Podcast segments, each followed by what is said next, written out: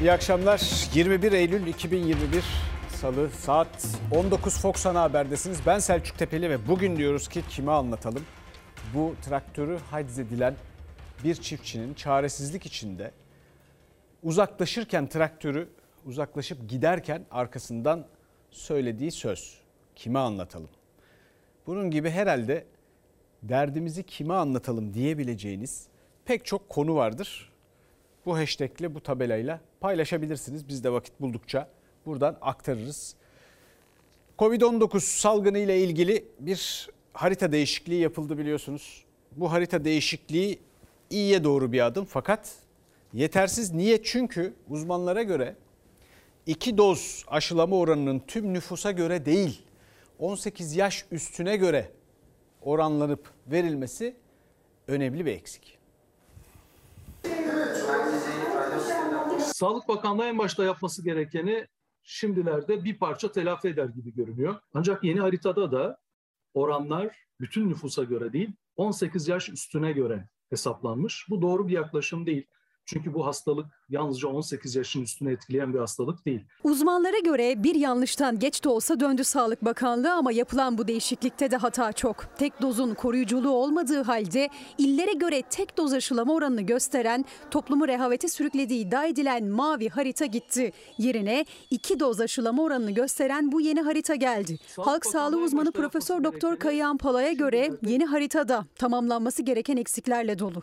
Ve ilk yanlış iki doz aşılama oranının tüm nüfusa göre değil sadece 18 yaş ve üstüne oranlanarak verilmesi. Türkiye'de artık aşı olanlar 18 yaşın altındaki bir nüfus içerisinde de var. Biliyorsunuz 12 yaşın üstünde çocuklarımız da aşı olmaya başladı. E onları aşı olanların içerisine katıp oranın içine katmamak zaten matematiksel olarak da bir e, yanlışı karşımıza getiriyor. Günlük vaka sayısının 30 bine tırmandığı 231 can kaybının olduğu gün paylaşıldı yeni harita. Son haritayla maviye boyanan Türkiye'nin rengi bir anda değişti. Mavilerin yerini daha çok sarı, turuncu ve kırmızı aldı. Haritada 18 yaş üstü için 2 doz aşı yapılma oranı %68.13 olarak verilirken aşılamada %75'in üzerine çıkan maviye boyanmış il sayısı sadece 7 ille sınırlı kaldı. Güneydoğu ve Doğu Anadolu bölgesinin kırmızıya boyanmış riskli hali de tehlikeyi gözler önüne serdi. En başından bu yana eğer toplumdaki aşılama oranı %60'ın üstüne çıkarsa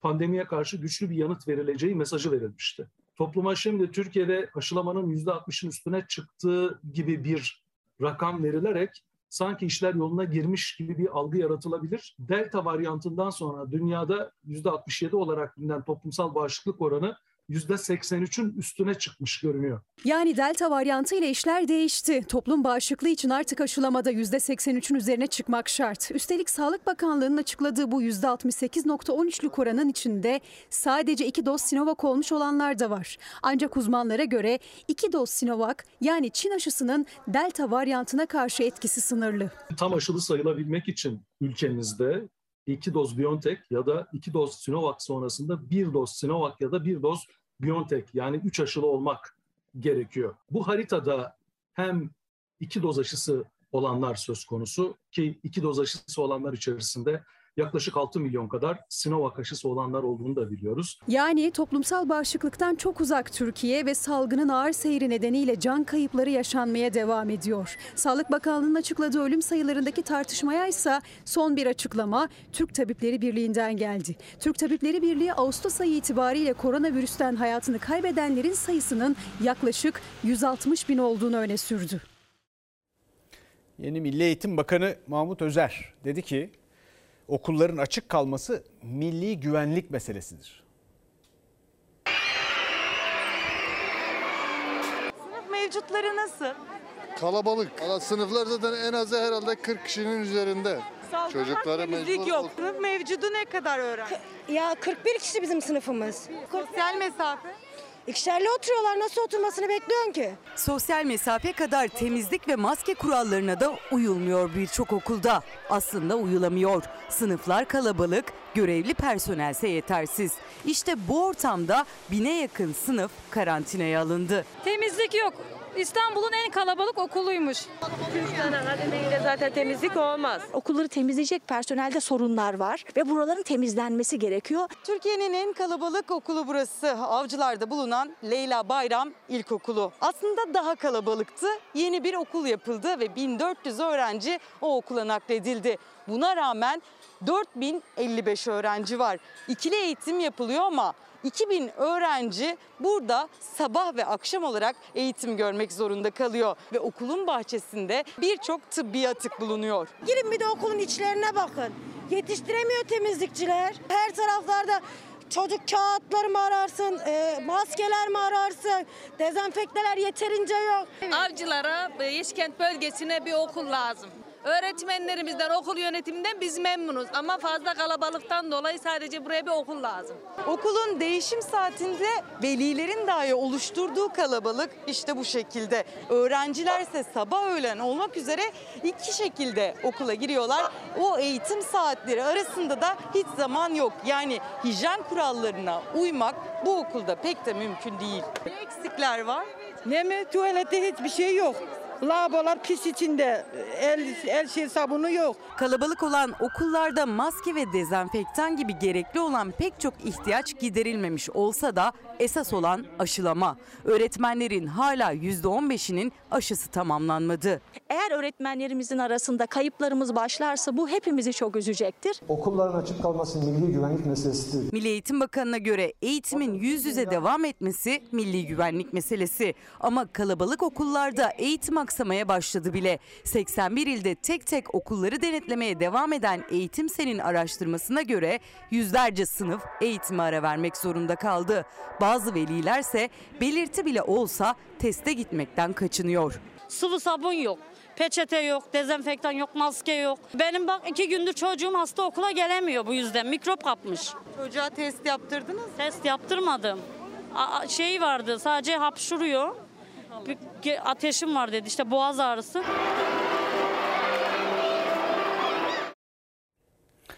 Şimdi bu konuyu bir miktar e, çerçevesini belirlemek istiyorum kendi bakış açımdan.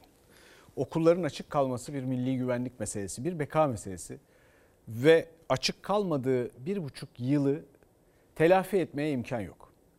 Bu ülkede herhangi bir önlem nedeniyle her yer kapansa bile okullar en sonuna kadar açık kalmak zorunda. Fakat bununla ilgili çareler veya sorunların tespiti konusunda mesela eğitim sende de tam olarak ben anlayamıyorum, kavrayamıyorum. Yani okullarda bir takım önlemlerle ilgili aksaklıklar olabilir. Bunların düzeltilmesi için bunların tarifi veya taleplerin ne olduğu ortaya konmalı.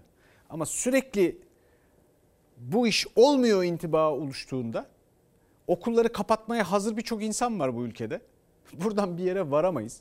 Bundan kuşkunuz olmasın ki aynı hükümet bir buçuk yıl sonra şimdi diyor ki okulların açık kalması milli güvenlik meselesidir.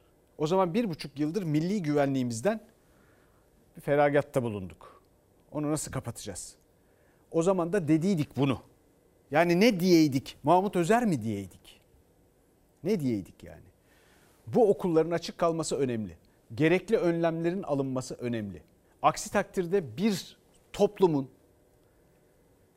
çalışması, mekanizmasının işlemesi mümkün değildir. Mümkün değildir. Ve bu çocuklar okula gitmediklerinde, yüz yüze eğitimde olmadıklarında kaybettikleri şeyleri asla sonrasında telafi edemezler. Şimdi geçelim biraz daha büyük yaştaki öğrencilere, üniversite öğrencilerine geçelim. Onların da derdi büyük.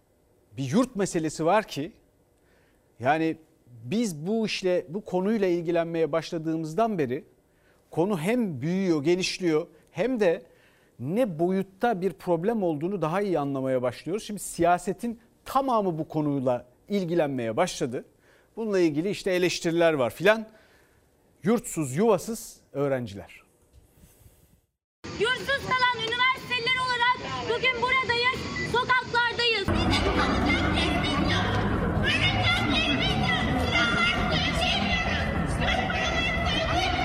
Gece polise haykırdılar kalacak yerimiz yok diye ama dertlerini anlatamadılar. Yurt çıkmayan, özel yurt ve kiraya maddi gücü yetmediği için barınacak yer bulamayan üniversite öğrencileri seslerini duyurmak için parklarda yatmaya devam ediyor. Ankara'da 100. Yıl Mahallesi İlhan Erdos Parkı'nda kalan üniversiteliler de parkta sabahlayacaktı ki gözaltına alındılar. Hanımefendi çekme diyorum. Tıp kazanıp bu yurt ve ev problemi yüzünden yerleşemeyen insanların olduğunu bile görüyoruz ki bu çok üzücü. Artan fiyatlar yüzünden evsiz kaldık, yurtsuz kaldık ve okuyamadığımız için üniversitelerimize yaşadığımız şehirlerden gelemedik. Çalıştılar, kazandılar ama barınamadılar. Birçoğu okumak için geldiği şehirlerde çaresizce barınma sorununu nasıl çözeceğini düşünüyor. Seslerini duyurmak için parklardaki banklarda yatıyorlar. İstanbul Beşiktaş'ta, İzmir Bornova'da, Ankara 100. Yıl Mahallesi'nde parklarda sabahladı öğrenciler. Yurt hakkı kazananlarsa eğer yurt çıkmasaydı okuyamayacağını biliyor. Velilerin çözümü sadece kredi çekmek, çekebilirse. Evler çok pahalı zaten bulunmuyor.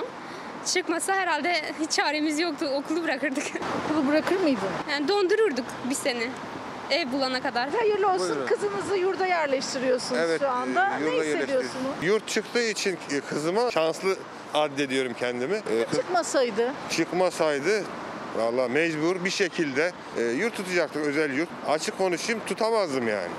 Ne olacaktı? Valla onu düşünmek bile istemiyorum. Muhtemelen e, kredi falan çekmeye çalışacaktık. Barınmak hak, yurda yerleşebilen bunun bir lüks olmadığının farkında aslında ama barınmak için tüm olumsuzluklara razı. Okumak, meslek sahibi olabilmek için. Üniversite kazanmak bir sevinç, yurt kazanmak ayrı bir sevinç mi? Evet Çıkınca ne sanki bir lüks gibi ama aslında olması gereken herkesin barınma ihtiyacı yani bu. Bunun bir an önce çözülmesi gerekiyor. Önceden 200 liraydı. Sanırım ihtiyaçlarınızı kendiniz mi alıyorsunuz? Ee, evet yani e, hijyenik şartlar olsun işte sabun olur, dezenfektan gibi şeyleri tabii ki kendimiz karşılıyoruz. Bu yurt diğer yurtlara göre daha uygun çünkü koşulları çok da iyi değil bu yurdun.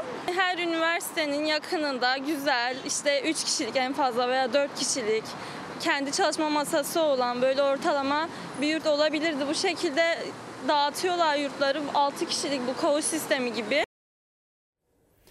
Şimdi bu öğrencilere, bu çocuklara yurt bulunacak. İşte o kadar. Bir devletin görevi bu. Ama devlet bu görevini tam olarak yerine getiriyor mu? Son yıllarda. Ona bir bakalım. Burada birkaç mesele bir arada. Bir tanesi kiralar.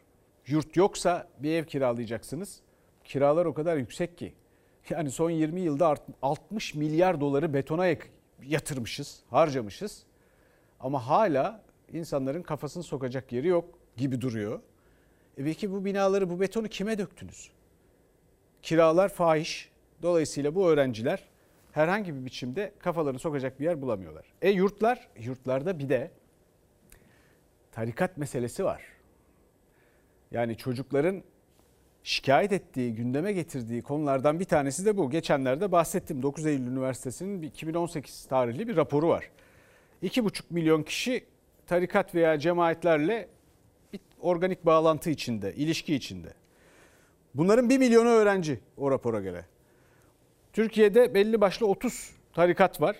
Bunların 400 kadar kolu var. İstanbul'da 445 tekke, Güneydoğu'da 800 kadar medrese var.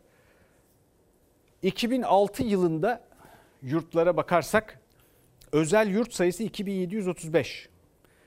2021'de 4406 olmuş özel yurt sayısı. Onların şeyini bilmiyoruz. Eğilimini tam olarak. Vakıf ve dernek bağlantılı yurtlar, onların yurtları, açtığı yurtlar 1723'ten 3331'e yükselmiş. %100 artmış. Ama devlet benzer bir şey yapmamış. Şimdi siyasetteki bu tartışmaya bakalım. Orada da rakamlar ve kafalar karışık. Cumhurbaşkanı Erdoğan Amerika'ya giderken dedi ki 1 milyon yatak yurtlar için 1 milyon yatak ürettik. Amerika'ya gittikten sonra gösterdiği, paylaştığı bilgilerdeki tabloda 719 bin yatak var. Aradaki fark 281 bin yatak. 281 bin genç, 281 bin hayat. Mühim değil gibi değil mi? Peki bu çocuklar dertlerini kime anlatacaklar? 281 bin yatak nerede? Gencecik yavrularımızın yurt bulamadığı için kazandıkları okullara gidememe sorunu var. Bu nasıl bir devlet? Ne abartıyoruz? Bizim üniversite öğrencilerimize yönelik atılan bu adımlar hiçbir dönemde atılmış değil. Sayın Erdoğan ve arkadaşlarına şunu tavsiye ediyorum. 500 milyon dolarlık uçaklarla gezmek yerine bir uçağı, iki uçağı satsalar Türkiye'nin bütün vilayetlerini ikişer bin kişilik e, birinci sınıf yurt yapabilirler. Gayet de lüks yurtlar yaptık. Cumhurbaşkanı öğrencilerin barınma sorunu AK Parti'den önce vardı biz çözdük dedi ama gençler kalacak yer bulamadığı için sokaklarda. İyi Parti lideri Akşener lüks uçakları satın önerisi getirirken CHP lideri Kılıçdaroğlu da sarayı yurt yapacağım diye seslendi Erdoğan'a. Bugüne kadar sarayını üniversite yapmayı düşünüyordum. Artık yurt yapmayı da düşüneceğim. Gençlerden çalınan her şeyi onlara geri vereceğim. Bay Kemal'e ne yaparsanız yapın yediremezsiniz. 1 milyona yakın yatak kapasitesi olan yurtlarımız var. Cumhurbaşkanı Erdoğan Amerika'ya giderken yurt yatak kapasitemiz 1 milyon demişti ama kalacak yer bulamadığı için sokaklarda yatan öğrencilerle tartışma büyüyünce bir de sosyal medyadan açıkladı rakamları. Arada 300 bin farkla o tabloda yatak kapasitesi 719 bindi. Yalan mı? Aman yarabbim. Öyle bir yalan atıyor ki bir sene içerisinde Türkiye'de bu sorunu bitirecekmiş. Alın size kısa vadeli çözüm önerisi. Hakim evini de, İller Bankası, SGK Karayolları Misafirhanesi'nde, öğretmen evini de, ordu evini de, polis evini de yurt çıkmamış öğrencilere tahsis edeceksiniz. Nokta. TOKİ'ye sesleniyorum. Milletin olan hazine arazilerinde lüks evler yaparak rant peşinde koşacağınıza öğrencilere yurt yapsaydınız yurt. Gençlerin geleceğini saraylara gömen Erdoğan ya o sarayların kapısını gençlere açarsın ya da gençlere geri ödemesiz kira desteği verirsin. Saraylarından vazgeçmeyeceğin için pamuk eller cebe Erdoğan. Sıkıştığınızda millete IBAN veriyorsunuz. Bir IBAN da öğrenciler için verin. Gelelim Marmaris'te yapılan yazlık saraya. Buraya da 640 milyon TL para harcandı. Her biri 1000 kişilik toplam 13 öğrenci yurdu yapılabilir ve burada 13 bin öğrenci barınabilirdi. Çift yatak bilemediniz 3 yataklı odalar olmak üzere bu yurtlarımızı yaptık. İyi yurtları da kendi vakıflarına, kendi yandaş cemaatlerine vermişler. Öğrencileri yine cemaatlerin kucağına itiyorlar. FETÖ'den aldıkları yurtları bu sefer METO'ya verdiler. Gençler üzerinden büyüyen tartışmada Cumhurbaşkanı Erdoğan'ın uyarı niteliğindeki sözleri ise dikkat çekti. Muhalefetin Erdoğan'a cevabı da. Gençlerine sırtını dönen bir milletin istikbali tehdit altında demektir. Bu konuda yaşanacak en küçük bir ihmalin elbette davamıza çok ağır faturaları olacaktır. Hepsi AK Parti'ye oy verecek dedikleri o Z kuşağından var ya size zırnık yok zırnık. Kendinizi kandırmayın. Onlar sizin kurmak istediğiniz bu yeni rejimin önündeki en büyük engel. Siz de onu biliyorsunuz. O yüzden onları da cezalandırıyorsunuz. Şimdi Cumhurbaşkanı Erdoğan'ın son uyarısı önemli. Ama e, Cumhurbaşkanı Erdoğan'ın bu uyarısı kime? AK Parti Genel Başkanı Erdoğan'a gibi geliyor bana. Öyle bazen eleştirileri sanki muhalefet lideriymiş gibi dile getirdiği eleştirileri Cumhurbaşkanı Erdoğan'ın eleştirisiymiş gibi. Eleştiriyi yönelttiği ise AK Parti Genel Başkanı Erdoğan'mış gibi geliyor insana. Şimdi bakalım bu uyarıya AK Parti Genel Başkanı Erdoğan ne cevap verecek? Gerçekten bunu insan bekliyor. Öyle sürreel, öyle gerçeküstü bir acayip durumla karşı karşıyayız ki garip şeyler hissediyoruz doğrusu. Şimdi gidelim buradan Amerika'ya, New York'a. New York'ta Birleşmiş Milletler Kompleksinin hemen karşısında çok da fiyakalı güzel bir yerde bir Türk evi açılışı vardı. Ya Allah. Bismillah. Türkiye bu eserle beraber büyüklüğünü, artan gücünü yansıtan bir başyapıt ortaya çıkardı. Memnuniyet duyarız. Ama Kızılay üzerinden bağışların Türkiye'ne aktarılmak suretiyle sağ cebinden para çalıp sol cebine koymak diye düşünmek ve tabir etmek mümkündür. Maliyetinin de şeffaf bir şekilde önümüze getirilmesini isteriz. Cumhurbaşkanı Erdoğan New York'un kalbinde Manhattan'da yükselen 35 katlı Türk evini başyapıt olarak niteledi, kurdeleyi öyle kesti. Türk bayrağını göndere çekti. Yeni Türk evi muhalefetin de gündemi. Binaya itirazımız yok ama harcama önceliği orası olmamalıydı diyen muhalefet ses yükseltti. Gururluyuz. Çünkü bu eserle New York'un silüetine tarihi ve geleneksel mimarimizin güzelliklerini ve zarafetini yansıtıyoruz. 170 metrelik binayı o kadar abartıyorlar ki Türkiye'deki o gariban vatandaşın o binadan haberi yok ki ya. Olsa da kendi derdine düşmüş. Bununla ilgilenecek hiç hali yok. Tüm insanlığa hizmet edecek büyük bir eserin açılış vesilesiyle bir araya geldik. Lale şeklinde 171 metre uzunlukla gökyüzüne yükselen 35 katlı gökdelen Diyanet İşleri Başkanı Ali Erbaş'ın duasıyla açıldı. Birleşmiş Milletler Genel Sekreteri de duaya katıldı.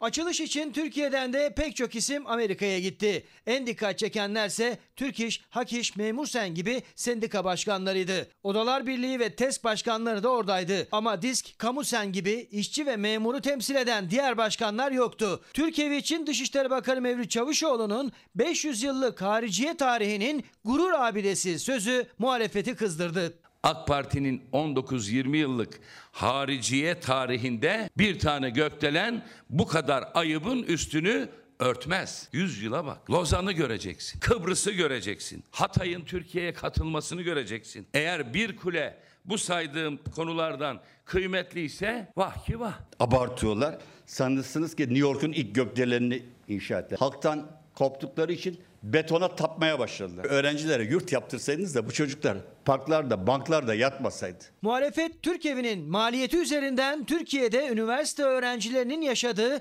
yurt problemini hatırlattı iktidara. Üniversite öğrencilerinin barınamıyoruz diyerek sokaklarda yattığı bir ülkenin hükümeti New York'a 1,5 milyar dolarlık gökdelen yaptırıyorsa bu bir tercihtir. Cumhurbaşkanı Erdoğan'ın Türk Evi açılışı sonrası yeni binada Türken Vakfı heyetini kabulünde gençlere hitabında Atatürk'ü anmamasına CHP'den tepki gecikmedi. Atanız Sultan Alparslan'dır, Fatih'tir, Yavuz'dur, Sinan'dır, Barbaros'tur, Haymana'dır, Nene Hatun'dur. Siz Çanakkale'de İstiklal Harbi'nde daha nice büyük mücadelelerde destan yazan kahramanların mirasçılarısınız. Türk gençliğinin biricik atası Gazi Mustafa Kemal Atatürk'tür Erdoğan. Sen çok eskiye gençleri götürerek yakın tarihi ve Atatürk'ü kafalarından silmeye çalışıyor isen üstlendiğin konumun gerektirdiği nitelikleri taşımamak olur.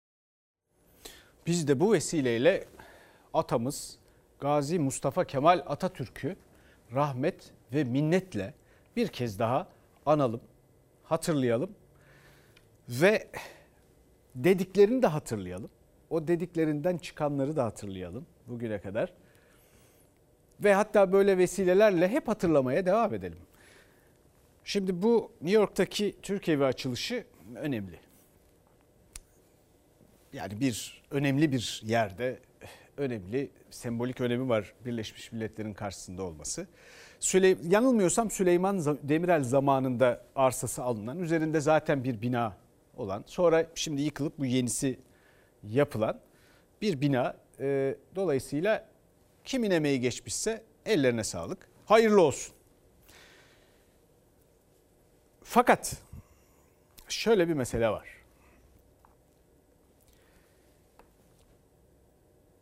Bu tartışmalar, bütün bu e, efendim e, o, o, o oralarda e, yapılan bu tür yatırımlar genellikle bir bina olarak Türkiye'de de öyle, dışarıda da öyle, diplomaside de öyle göze çarpıyor. Diplomasiye bunun nasıl yansıdığı konusunda ayrıca bir muhasebe yapmamız lazım. Şimdi Türkiye, Türkiye'nin temsilcileri bir takım uluslararası ortamlarda uluslararası ehemmiyete haiz bir takım konulara ortak oluyorlar. Bazı Türkiye'nin çıkarlarını çok ilgilendiren bir takım anlaşmalara veya pazarlıklara girişiyorlar. Bunlara tavsiyem bu naçizane hiç kimse olarak bu memleketin bir evladı olarak bu tür karşılaştırmalardan, bu tür pazarlıklardan, böyle diplomatik ortamlarda, bu türden zirvelerde insanlarla el sıkıştıktan sonra parmaklarını saymalarıdır. Muhakkak yapmalılar. Yani memnun hissediyorlarsa kuşkuya düşmeliler. İlk yapmaları gereken el sıkıştıktan sonra parmaklarını saymak. Çünkü epey parmak kaybettik gibi duruyor bu geçen zamanda. Bina tekrar hayırlı olsun ve geçelim Türkiye'nin iç siyasetine, ekonomiye geçelim, çarşıya geçelim, pazara geçelim. Ve orada da Cumhurbaşkanlığı Yüksek İstişare Kurulu'nun eski üyesi Bülent Arınç, AK Parti'nin kurucularından ekonomiye dair, çarşı pazardaki fiyat artışlarına dair bir takım eleştirilerde bulundu ve dedi ki 70 liraya aldığımız şey bugün 200 lira. Bizim dindar insanlarımızın bile tamamen tersine döneceğini bir gün göreceksiniz. Çünkü onlar dini, hamaset kokulu konuşmaların yanında cebine giren paraya bakar, cebinden çıkan paraya bakar. Benim vatandaşım ne diyor? Benim vatandaşım ise gayet memnun. Dindarların gazabından korkmak lazım. Yani işlerine gelmeyen bir şeyle karşılaştıklarında ne öyle aslandı ne kaplandı hiçbirisini dinlemez bu insanlar. Ekonomi eleştirisi iktidara bu kez içeriden daha bir yıl öncesine kadar Yüksek İstişare Kurulu üyesi olan Bülent Arınç'tan geldi. Cumhurbaşkanı Erdoğan vatandaşım memnun derken Bülent Arınç dindarlar üzerinden uyardı. Kendi ev ekonomisine örnek verdi. Eşim son 5-6 aydan beri bana ısrarla şunu söylüyor. Eskiden 60-70 liraya aldığımız filedeki şeyler bugün 200 liranın üstüne çıkmış diye. Yani peynirin yanına yaklaşılmıyor, etin yanına yaklaşılmıyor. Büyük ve güçlü Türkiye silüeti ufukta gözükmüştür. Cebine giren paraya bakar, cebinden çıkan paraya bakar. Eğer onda bir eksilme görüyorsa din, iman, vatan, millet bunlar bir kenarda durur. Gene onlara saygısını eksik etmez ama değer yargıları tamamen değişebilir. Dindar insanlarda, seküler insanlarda Türkiye Cumhuriyeti vatandaşı olan herkes tenceresin kaynamadığı yerde kanaatini değiştirmek zorundadır. Muhalefet son yıllarda geçim derdini tencerenin buzdolabının halini dilinden hiç düşürmedi.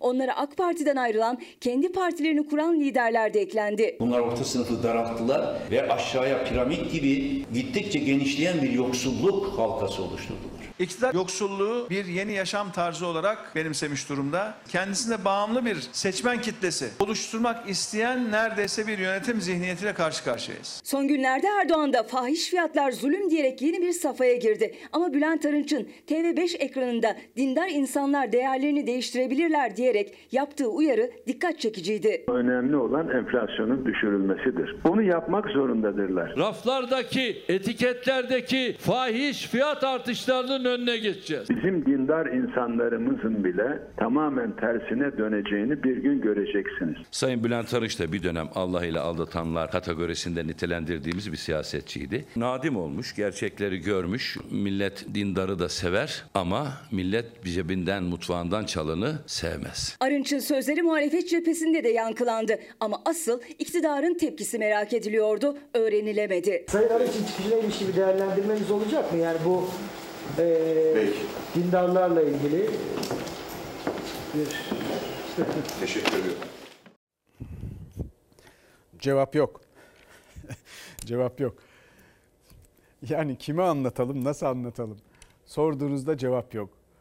Bir olay gelişiyor, kendi içlerinde bir takım eleştiriler oluyor, cevap yok. Şimdi birkaç tane mesaj okuyalım. İnşallah onlara cevap olur. Bir izleyicimiz demiş ki engelliler olarak ne yapacağımızı şaşırdık. Daha fazla dayanacak gücümüz kalmadı. Atanmak istiyoruz. Kime anlatalım? Bir başka izleyicimiz o kadar çok mesaj var ki. Engellilere sınav var, atama yok. Mücadele var, atama yok. Görüşme var, atama yok. Eylem var, atama yok. Söz var, atama yok. Kime anlatalım? Artık engellileri duyun. Bir cevap verin. Bu insanlar yapmaları gereken her şeyi yapmışlar. Şimdi muhalefetin insanlarla ekonominin yarattığı bugünkü sıkıntıların neticesini görmek, şikayetleri dinlemek için insanlarla sokaklarda, köylerde temas ettiğini bir süredir görüyoruz. Bakalım Meral Akşener, İyi Parti lideri e, neler duymuş, neler işitmiş. Köyde bile yarım ekmeğe yazdıran var köyde. Evet. İnsanlar o kadar şey duruma düştü. Ekmeğini, sütünü, yiyeceğini kendi üreten köylerde bile üretim düştü. Hatta köylü yarım ekmeği bile yazdırır hale geldi veresiyeye. Akşener'e ders yandılar. İstanbul'un tarım ve hayvancılık merkezlerinden Çatalca'da pişen yemekte bile artık et yok. Bu akşam ne pişireceksin? Vallahi ne pişireceğim? Yemek ne var? Yemek ne var? Patates yaptım. Yemeğini yaptım, sulu yemeğini. İki tane patates diyelim mesela. Bir tane soğan. Hayır yok, ne eti? Et unuttuk artık yani, eti unuttuk. Benim diğer tarafta da restoranım var. Onu kapattık. Aynı zamanda ben hayvan yetiştiriciliği yapıyorum. Çiftlikte de yani kapasitemiz üçte birine düştü. Yetiştiremiyor. Çoluğumuza çocuğumuza bir şey veremiyor. Kendimize yapamıyor. Büyük bir halimize bak. Anneannem, alalarım derlerdi ki biz drama birinciyiz, çok su çekeriz, sabrımız anlamına gelir. Sabreden esnaf İyi Parti Genel Başkanı Meral Akşener'e döktü içine. En çok maliyetten şikayetçiydiler. Rüzgar enerjisi üretimin yapıldığı Trakya'da elektrik faturası büyük sorundu. Her hafta bir şeye zam geliyor. Muhtemelen zamlı satıyoruz. Rüzgardan enerji üretiyor. Var mı mutlu olun? Var mı elektrikte azalma? Kısıtlama yok. Elektrik parasından çok şikayet Bu var. ay evet çok geldi. Az önce onu konuşuyorduk arkadaşlar. Bura kaç Elektrik- geldi? Vallahi burası üç buçuk geldi. Oo. Evet bu ay çok geldi. Aynen. Evlere de çok geldiğini evlere söylüyorlar. de çok geliyor. Ya su, doğalgaz onları ama elektrik çok fena. Emekli maaşının zaten yarısı şeye gidiyor. Ceyran'a gidiyor, doğalgaza gidiyor. Kime anlatalım? Şimdi bakın TÜİK'e de anlatamadık. Ee, insanların alım gücü düşüyor. O yüzden fiyatlar aslında yükseliyor evet ama yükseldiğinden normalde yaratması gereken etkiden daha büyük etki yaratıyor. Çünkü fiyatların yükseldiği oranda insanların da geliri artsa sıkıntı olmayabilir. O fiyatların yükselmesi de çok anormal değil. Bir takım fırsatçılar falan aranıyor ama onların hepsinin girdileri, maliyetlerinde, elektriğinden, suyundan, gübresine kadar pek çok zam var. Dolayısıyla bir şekilde fiyatlara yansıyor. O arada başka aksaklıklar da var. Ama TÜİK enflasyona göre bir takım fark zamları yapmaları gerektiği için hükümetin, iktidarın orada bir şekilde onu ayarlıyor gibi geliyor bize. Bize öyle geliyor. Yani bu ayarlama olayı TÜİK'in ki gerçek veriler sorunu çözmede kesinlikle şarttır bir kere. Gerçek verilerden hareket etmezseniz sorunu tespit de edemezsiniz, çözemezsiniz de. Ama bu ayarlamalar bir çeşit geleneksel TÜİK oyunlarına dönmüş durumda. Ucuz bir şey yok her şey pahalı. Bu ne insanlar alamıyor. Pahalı pahalı her şey çok pahalı.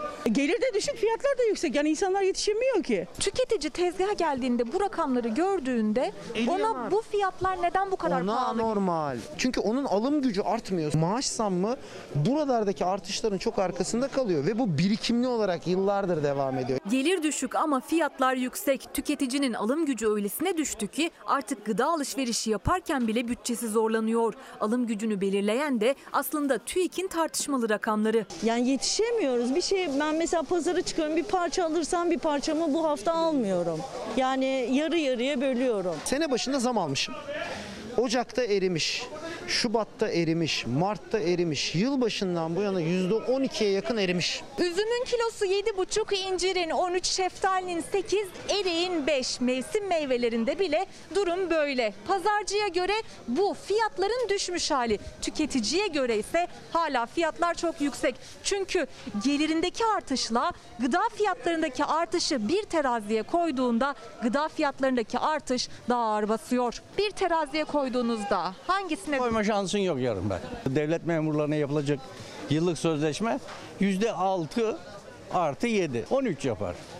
Enflasyona baktığın zaman 20'nin 30'un üzerinde her sene geri gidiyoruz. Gelirlerimizle mümkün değil, eşleşmiyor yani. Uzmanlara göre bu dengesizliğin arkasında TÜİK var. TÜİK'in çarşı pazarı yansıtmayan rakamlarıyla belirleniyor maaşlar. İşçinin, memurun, asgari ücretlinin gıda fiyatları makul oranda artsa bile tüketicinin maaş artışı yine de gerisinde kalıyor. Bu sadece son 4 yılda gıda enflasyonu karşısında yaşanan kayıp ki o rakamlarda tüketiciye göre gerçeği yansıtmıyor. Benim gelirimin artmamasının Sebebi kim ya da ne? E tabi şimdi resmi TÜİK enflasyonunu baz alarak her sene e, bu zamlar yapılıyor. 2018'de e, aldığı zam %15 ama gıda enflasyonu %20'lerin üstünde. Dönüyoruz 2019'da durum biraz iyi gitmiş. 2020'de yine %20 e, %20'ye yakın zam almış ama gıda enflasyonu %25 olmuş. Yani bir önceki yılın kaybını telafi etmiş ama hemen ardından yine bu pahalılıkla karşı karşıya kalmış. Yıl sonuna gelindiğinde %25'e yakın alım gücü kaybediyor vatandaş. E öyle olunca da her fiyat artışı daha şiddetli hissediliyor. Fiyatlar mı çok yüksek, sizin mi geliriniz düşük? Gelirim düşük. Bir aylıkla ne kadar geçinirim kızım? Gıdaya gelen zamla sizin maaşınıza yapılan zammı karşılaştırırsınız. Yok karşılaşma. E, faturalar geliyor. Kiram geliyor. E, boğaz diyecek kızım. Nasıl geçiniyor? Yok. Dar gelirlinin en büyük harcama kalemleri temel ihtiyaçları, kira, faturalar ve gıda. E bu üçündeki artış %30 ama enflasyon 16. E aradaki %14'ü zaten bir kere kaybediyor. E ondan sonra o zammı alıyor.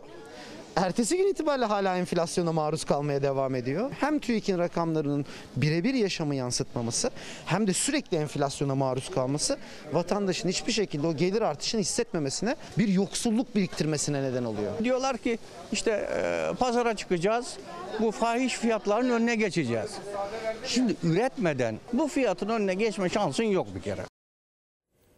Evet öyle efendim patlıcan hafiyeliğiyle biber domates dedektifliğiyle müfettişliğiyle bu işler olmuyor. Çözülmedi. Kaç senedir duyuyoruz bunları. Ben size tarih tarihte verdim burada. Aynı şeyi söylediğim daha önceki tarihleri verdim. İşte gördünüz esnaf da söylüyor. Bu şekilde önüne geçilmesine imkan yoktur. Ama bir yandan bunlar söyleniyor. Fahiş fiyatların önüne geçeceğiz filan deniyor. Bir takım paketler, programlar falan da açıklanıyor. Sonra bakın nasıl bir görüntüyle baş başa kalıyoruz biz. İşte hep anlatmaya çalıştığım şey o. Kırşehir'de bir çiftçi. Traktörüne haciz gelmiş.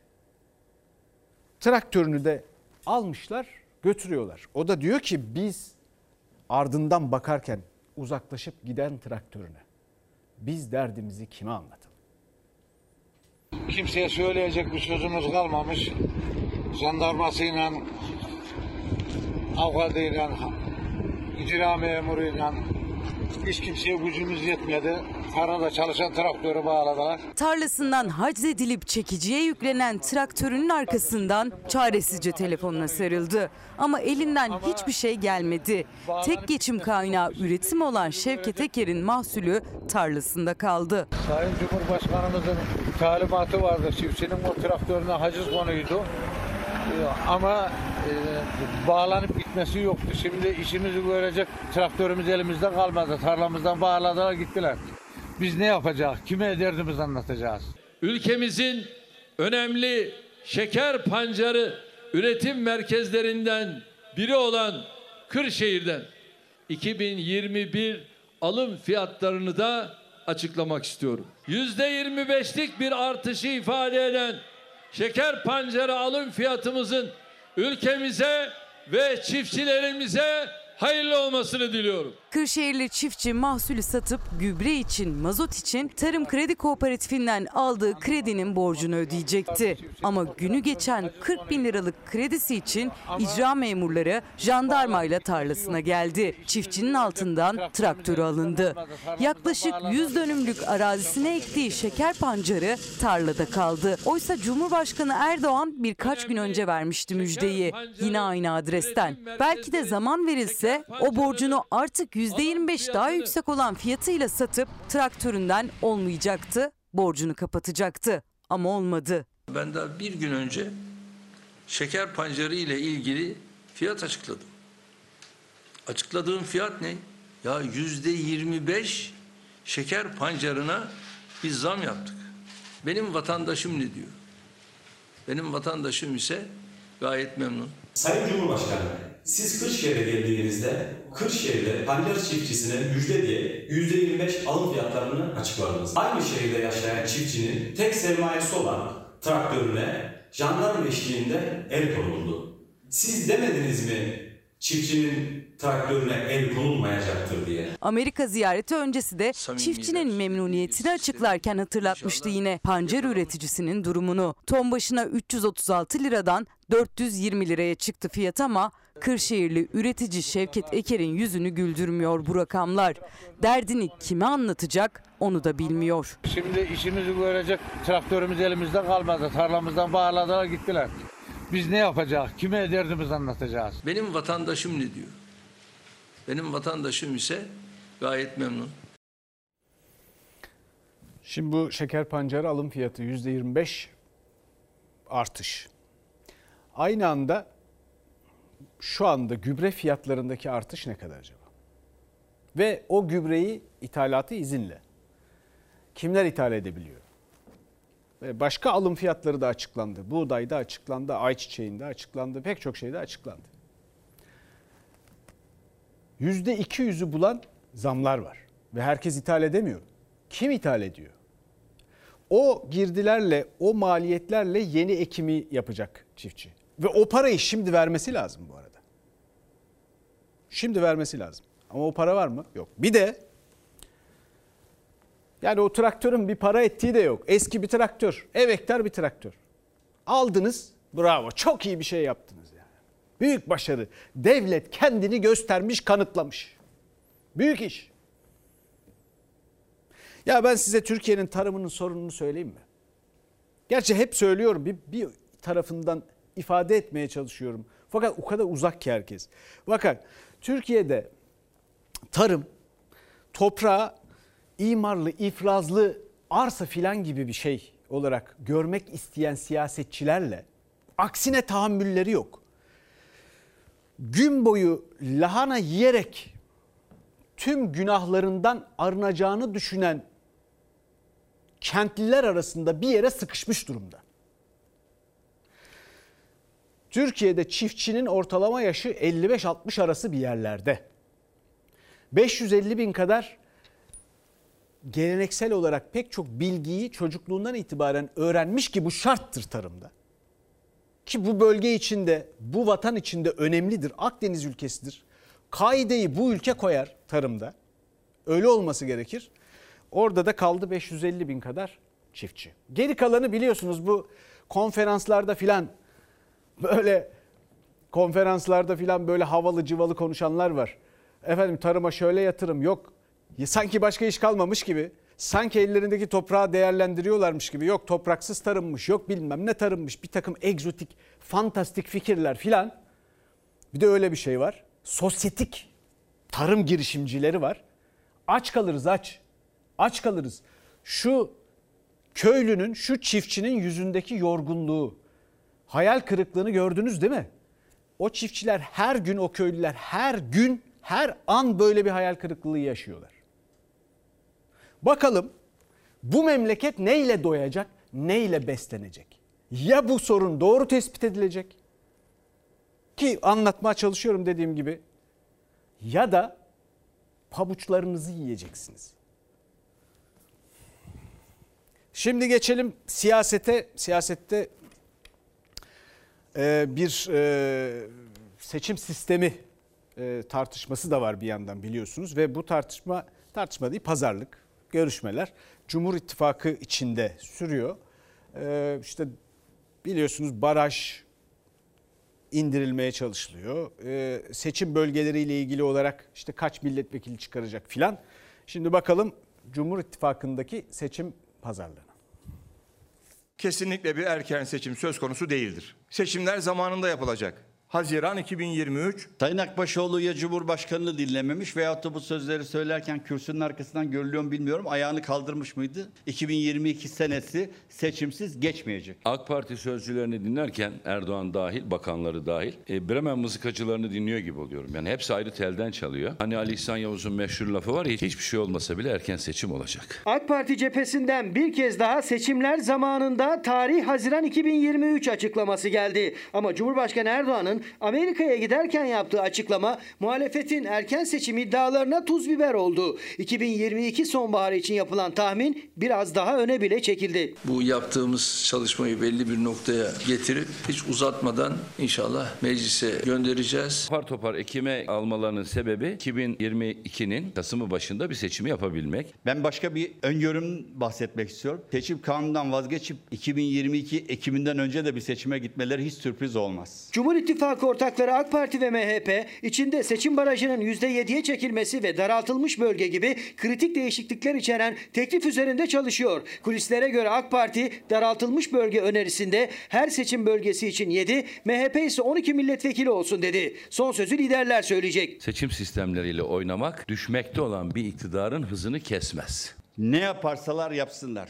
Sonuç vermeyecek ve çok büyük bir farkla gidecekler. İttifakların nasıl şekilleneceği de siyasetin en hararetli gündemi. Parlamenter sisteme dönüş talebinde birleşen partiler yakın temasta. İstanbul'da ikincisi düzenlenen parlamenter sistem önerilerinin tartışıldığı toplantılara Millet İttifakı bileşenleri CHP, İyi Parti, Saadet ve Demokrat Parti ile birlikte Deva ve Gelecek Partisi'nden hukukçu kurmaylarında katılması dikkat çekti. Millet İttifakı genişliyor mu sorusunu sordurttu. Tekrar iyileştirilmiş ve güçlendirilmiş bir parlamenter sisteme geçmek için kanaatini arz eden diğer siyasi partilerin bir araya geldiği bir toplantı bu. Bu ittifakın adı Yamalı Bohça İttifakı. 54 hafta sonra seçim var. Yani 2022 sonbaharında seçim bekleniyor. Hemen hemen herkes bu konuda mutabık gibi gözüküyor. İttifakın kimlerden oluşacağını bir bilmeliyiz. Zamanı geldi. Demokratik parlamenter sistemi savunuyoruz. Demokratik parlamenter sistemin ülkemizin hayrına olacağına inanıyoruz. Meclistekiler, meclis dışındakiler, siyaset yelpazesinin bütün tarafları erken ya da zamanında seçim gündemine kilitlenmiş görünüyor.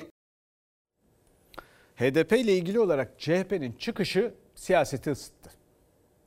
Bu sorun çözülecekse HDP'yi meşru organ olarak görebiliriz. Bu sorunu çözebiliriz. HDP'nin parlamentoda olması gerektiğini ifade ettim. HDP'yi meşru organ görmek demek PKK'yı muhatap almak demektir. HDP meşru bir organ değil, terör örgütü PKK'nın mazbata almış maskeli halidir. HDP Kürt sorunu dahil olmak üzere Türkiye'nin tüm sorunlarının çözümüne taliptir. İrade sahibi siyasi bir aktördür ve elbette muhataptır. Çözümün adresi de doğal olarak Türkiye Büyük Millet Meclisi'dir. Kılıçdaroğlu'nun Kürt sorununa ilişkin kurduğu bu cümleler Ankara'nın yeni sıcak gündemi oldu. CHP lideri muhatap olarak HDP'yi gösterdi. O çıkışa destek Selahattin Demirtaş'tan geldi. MHP lideri Bahçeli ise HDP muhatap alınamaz. PKK'nın mazbata almış maskeli halidir resti çekti. Kılıçdaroğlu altını çize çize meclisi işaret etti. Anayasa vurgusuyla. Kürt sorununu çözmek için meşru bir organa ihtiyacımız var. Devlet dediğiniz kurum gayrimeşru organla muhatap olmaz. Erdoğan bunu yaptı. Devleti İmralı ile muhatap kıldı. Kılıçdaroğlu'nun iradesi rehin alınmış, vicdanı haczedilmiştir. Kılıçdaroğlu olmayan bir sorunu varmış gibi sunarak HDP ile sürdürdüğü yasak ilişkiyi ve ahlaksız ortaklığı resmileştirme, kaldı ki meşrulaştırma arayışına girmiştir. İmralı meşru bir organ değil. Meşru organ kimdir? HDP'yi meşru organ olarak görebiliriz. Halkın desteği var. Parlamentoya gelmiş, dolayısıyla parlamentonun içinde bulunuyor, görevini yapıyor. Bu sorun çözülecekse meşru bir organla HDP ile çözebiliriz. Kılıçdaroğlu gazeteci Fikret Bile'ye konuştu. HDP'nin meşruiyetine vurgu yaparken Bahçeli CHP'yi terör sevicilikle suçladı. HDP eski eş başkanı Sezai Temelli'nin İmralı'yı adres göstermesi ise HDP'den tepki gördü. Siyasette kim muhatap kim değil tartışması alevlendi. Bu sorun çözülecekse meşru bir organla biz bu sorunu çözebiliriz. Türkiye Cumhuriyeti Devleti bir terör örgütünü muhatap alamaz. Nokta. Daha önce böyle bir hata yaptı. Adalet ve Kalkınma Partisi Türkiye'de çözüm sürecinde terör örgütünü ve elebaşısını muhatap aldı. Geldiğimiz nokta ortada. Hendekler kazıldı. 800 tane şehit verdik. Sayın Temelli'nin söylemi kendini bağlar. Kürt sorununun da adres meclistir. Meclisteki siyasi partilerin tamamıdır. MHP lideri Bahçeli sadece HDP'nin muhatap alınmasına karşı çıkmadı. Türkiye'de Kürt sorunu yoktur sesini de yükseltti. Türkiye'de Kürt sorunu diye bir sorun yoktur. Var diyen olduğunu ısrarla dayatıp iddia eden kim varsa kalbi Türk milletiyle bir atmayan namertlerdir. Bir Kürt sorunumuz vardır ve bunun yegane çözüm merci Türkiye Büyük Millet Meclisi'dir. Bunun üstünde bir kuvvet, yetki, organ Cumhuriyet Halk Partisi tanımıyor. Emeklilikte yaşa takınanların mağduriyetiyle ilgili pek çok haber yaptık. Ve burada da kime anlatalım derdimizi diyen pek çok emeklilikte yaşa takılan kısaca EYT'li var. E, derdini anlatamayan sadece onlar değil. Şimdi bakın bir de yaşa takılan albaylara. Bu beceriksiz iktidar emeklilikte yaşa takılanlara Türk ordusunun göz bebeği albaylarımızı da ekledi. 2020 yılında sadece kara kuvvetler için söylüyorum 650 civarında albay emekli edildi. Bu sene bu rakam 113 civarında. Tazminat yok, maaş yok. Emeklilikte yaşa takılan milyonlara albaylar da eklendi. Onlar hem SGK'nın hem de TSK'nın yaşına takılan askerler. Zorunlu emekli ediyor ve diyor ki sen yaşa takıldın ben sana maaş ödeyemem diyor. 40 yaşında, 41 yaşında, 42, 43, 44 yaşında emekli olan albaylar meydana geldi. 15 Temmuz darbe girişiminden sonra KHK ile generalliğe terfi için 5 yıl bekleme şartı kaldırıldı. 1 yıllık albaylar da artık Yüksek Askeri Şura'ya girebiliyor. Bazıları generalliğe yükselirken terfi alamayanların pek çoğu ise kadro fazlası sayılarak yaş kararıyla emekli ediliyorlar ama bu kez de SGK emeklilik için yaşınız erken diyerek onlara maaş ödemiyor. Üstelik içlerinde çok başarılı oldukları için erken terfi alarak genç yaşta albay olanlar da var. Yıllarca maaş almayı bekleyecekler. Dağda teröristlerle mücadelede canını ortaya koymuş albaylarımız general olmayı beklerken işsiz bırakıldı. Yıllarca vatanı için canını ortaya koyan albaylar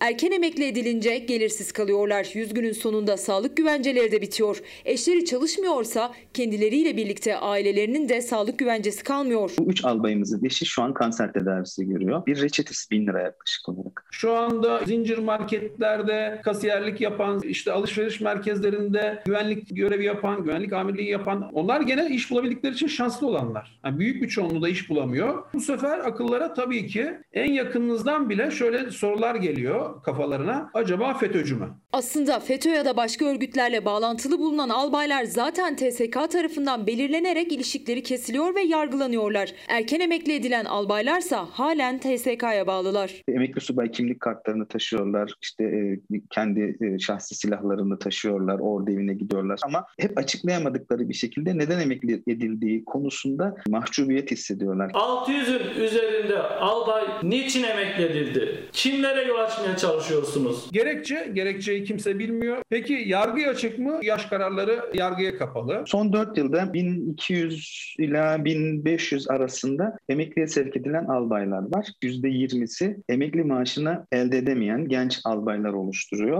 Yaş kararları gizli olduğu için kara, hava ve deniz kuvvetlerinde toplamda kaç albay erken emekli edildi, gelirsiz ve sağlık güvencesiz kaldı tam bilinmiyor. Ama sayıları her yıl artıyor. Bu yüzden SGK'ya karşı yargı mücadelesi veriyorlar. Konu Anayasa Mahkemesi'ne getirildi. Bizim duyumumuz Milli Savunma Bakanlığımızın bu konuda yasal düzenleme üzerinde çalıştığı yönünde. E, Ancak meclis gündemine gelemedi bu düzenleme. Emeklilikte yaşa takılan albayların sorununu meclis gündemine CHP'li Çetin Arık taşıdı. Milli Savunma Bakanı Hulusi Akar'ın yanıtlaması için soru önergesi verdi. Üniformasının üzerine cübbe giyen, sarık takan, devletine değil de tarikat liderine sadakatla bağlı amirali ödüllendirirken Türk subayını niçin ekmeksiz bırakıyorsunuz?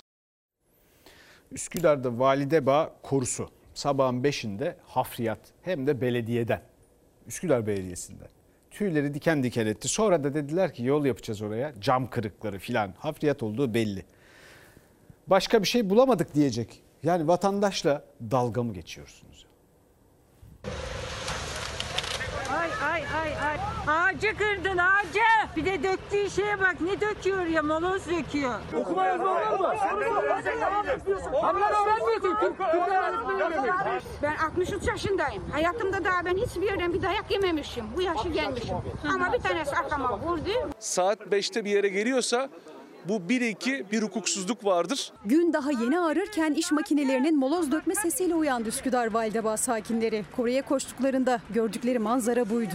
Kamyonun damperi açıldı, moloz yığınları korunun tam ortasına döküldü. Yasalara aykırı olan bu işlem cep telefonlarınca kaydedildi.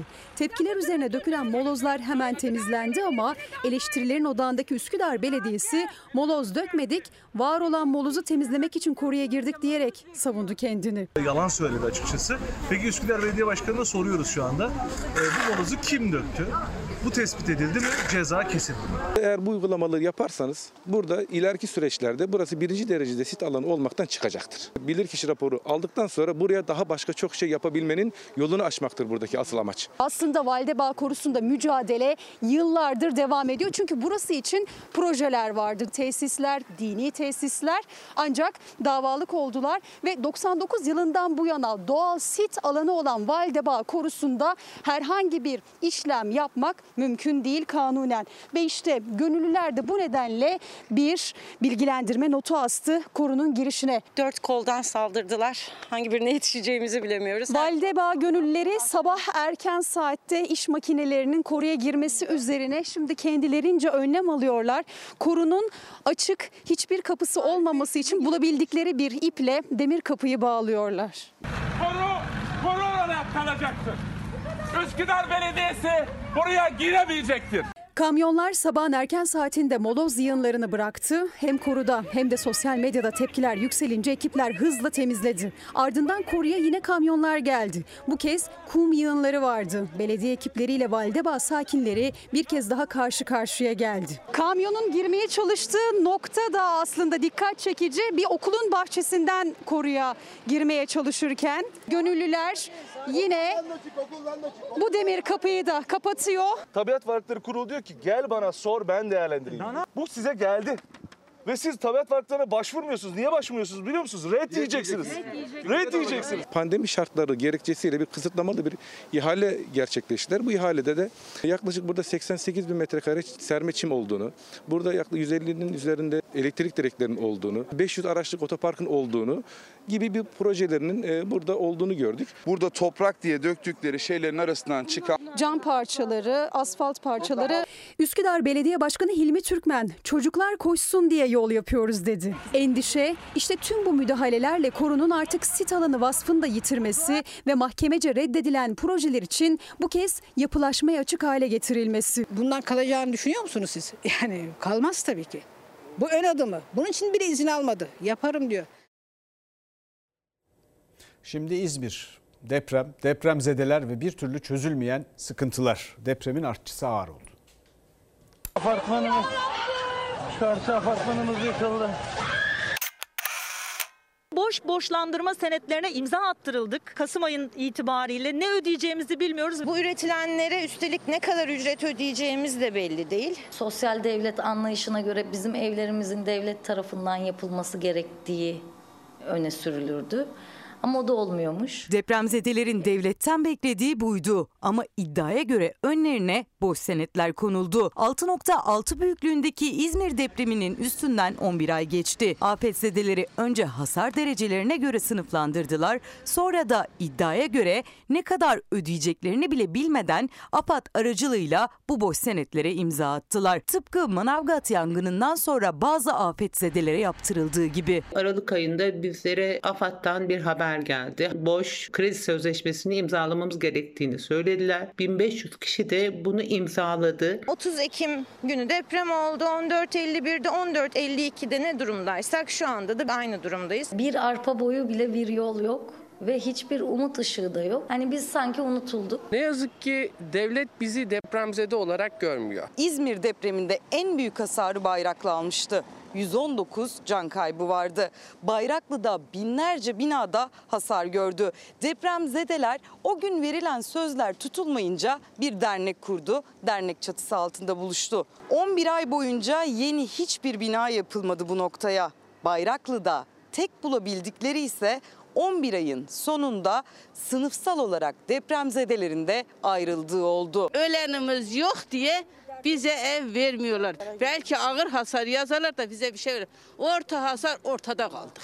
Dernek çatısı altında mücadele vermelerinin sebebi haklarına kavuşabilmek. Türkan Değirmencioğlu da Bayraklı'da ağır hasarlı olduğu için yıkılan 130 metrekarelik evinin daha sonra az hasarlı olduğunu öğrendi. Bu nedenle DASK sadece 13 bin liralık tadilat parası ödedi. Ama ortada tadilat yapılacak ev bile kalmamıştı. Konut olacak olan en küçük daire 84-85 metrekare olarak bize lansmanda sunulmuştu. Oysa şu anda birçok araziye yapılan e, daireler 60 metrekarelik 2 artı 1'lerden oluşuyor. Yani gösterilenle şu anda yapılanlar birbirinden çok farklı. Depremzedeler yıkılan, hasar alan evlerinin devlet desteğiyle yapımını beklerken Bayraklı'nın birçok noktasına kentsel dönüşüm danışmanlık ofisleri açıldı. Evlerinin yenilenmesini bekleyen depremzedeler kredi borcuyla karşı karşıya. Kentsel dönüşüm adı altında verilecek olan kredi tutarı 0,70 faizle 200 bin lira. Evlerinin fiyatı ise 450 bin liradan başlıyor. Yani depremzedeler borçlandırılıyor. 1600 TL kira ödüyorum. Ben şu anda işsizim. Eşim de asgari ücretle bir yerde şoförlük yapıyor. Depremden 5 ay önce kredi borcu yeni biten, evine tek asgari ücret giren Evrim Ev Yapı'nın bu yeni krediyi ödeyecek imkanı yok. Ödeyebilecek durumda değilim şu anda. Ya anlaşacağım, müteahhite satacağım. Yani ya da eee, bilmiyorum. Şimdi arkamda bu kadar şöhretli insanı bir arada görüyorsunuz. Bunun bir sebebi var. Bu akşam çok iddialı bir dizi başlıyor Fox'ta. Evlilik hakkında her şey. Gökçe Bahadır başrollerde pek çok ünlü isim var. Ercan abi bu kadar şöhretli insanı bulmuşken benim de bir fotoğrafımı çek yanlarında ya.